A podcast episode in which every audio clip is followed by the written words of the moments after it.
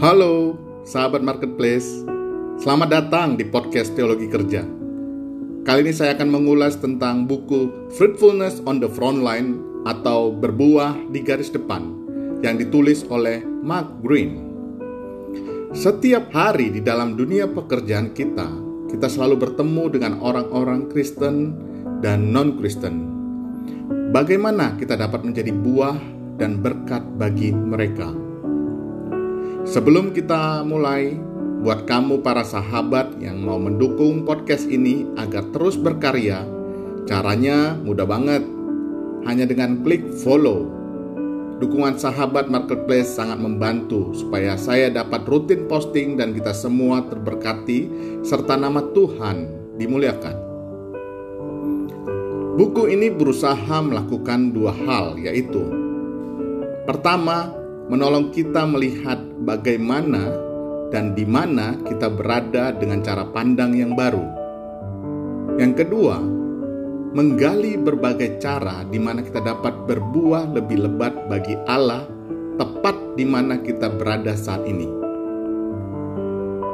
Buku ini dibagi atas tiga bagian besar, yaitu bagian pertama ialah pondasi untuk berbuah.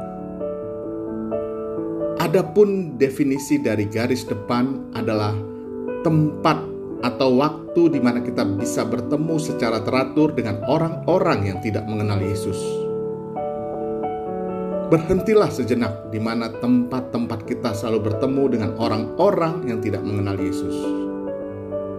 Mimpi akan hidup yang berbuah di garis depan bukan hanya hayalan belaka, sahabat Sebagian besar orang-orang Kristen tidak percaya mereka berbuah bagi Allah karena berbuah selalu didefinisikan secara sempit dalam konteks penginjilan. Apa yang kita perlukan adalah gambaran yang lebih kaya tentang pengertian berbuah di dalam Kristus. Berbuah adalah hasil dari hidup saleh, ditanam di rumah Allah, berakar dalam Allah, berada dalam Allah buah adalah konsekuensi dari doa di dalam Yesus dari hubungan yang vital, intim, dan responsif bersama Kristus. Dan juga konsekuensi apa pun yang selaras dengan kehendaknya.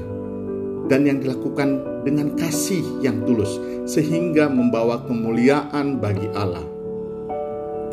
Nilai kekal dari perbuatan bukan karena banyaknya orang diselamatkan, melainkan karena itu membawa kemuliaan bagi Allah. Allah dimuliakan ketika karakter, prioritas, kebaikan, dan juga kuasanya diekspresikan melalui hidup keseharian kita. Jadi, saat kita hidup selaras dengan Roh Kudus, kemuliaan Allah memancar keluar melalui siapa kita di dalam Dia, melalui apa yang kita lakukan dan katakan dalam kuasanya. Bagian kedua di dalam buku ini ialah kerangka dasar agar berbuah dibagi atas lima hal.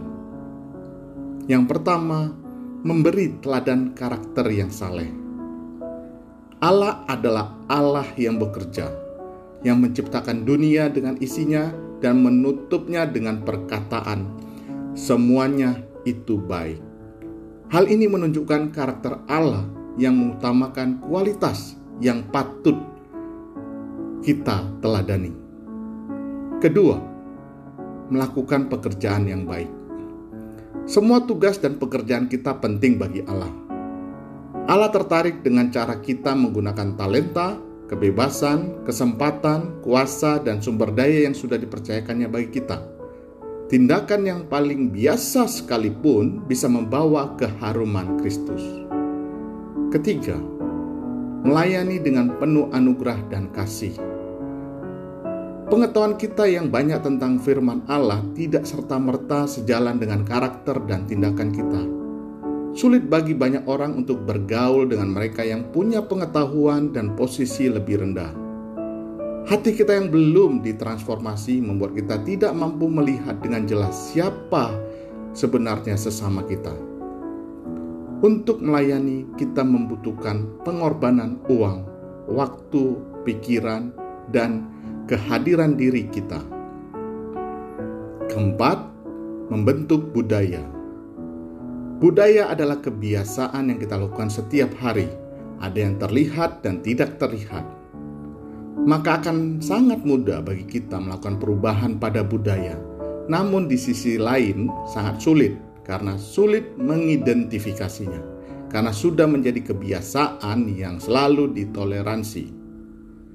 Kita punya kecenderungan untuk memiliki pola tingkah laku yang mirip dengan orang lain di sekeliling kita, dan akan menjadi aneh jika kita berbeda dari mereka dan kebiasaan yang sudah terbentuk.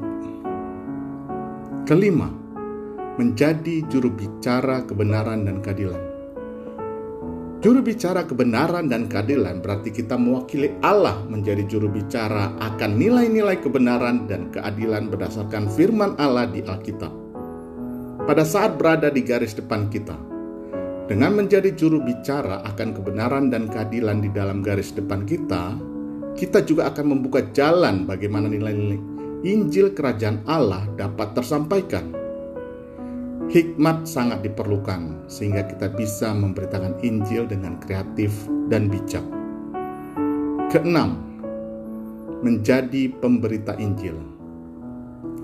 Apa pun garis depannya sahabat, kita ada di sana Allah bersama-sama kita dan waktu ada di pihak kita. Allah mengasihi orang-orang di garis depan kita. Allah telah memanggil kita untuk menjangkau mereka, maka kita harus berusaha menjumpai mereka di tahap kehidupan mereka sendiri. Allah telah membangun banyak hikmat dalam diri kita melalui pengalaman hidup kita dari pembacaan Alkitab, firman dari pengkhotbah, dan teman-teman kita.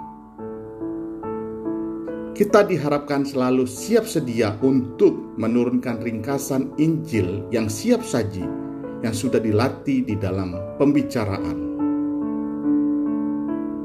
Yang terakhir, bagian besar dari buku ini, bagian ketiga, bertumbuh dalam berbuah. Kita tidak selalu bisa mempunyai kesempatan melihat bagaimana Allah dapat bekerja dalam kita atau dalam kehidupan sesama kita. Hal-hal kecil yang kita lakukan di garis depan kita bisa diurus dengan baik oleh Allah dan bisa tumbuh jauh melampaui imajinasi kita. Kita juga bisa melihat garis depan kita dan kehidupan kita sendiri dalam kerangka cerita yang lebih besar yang sedang ditenun Allah sejak dari kisah Adam di Taman Eden hingga kisah kita di mana Tuhan tempatkan di perkotaan atau di perdesaan.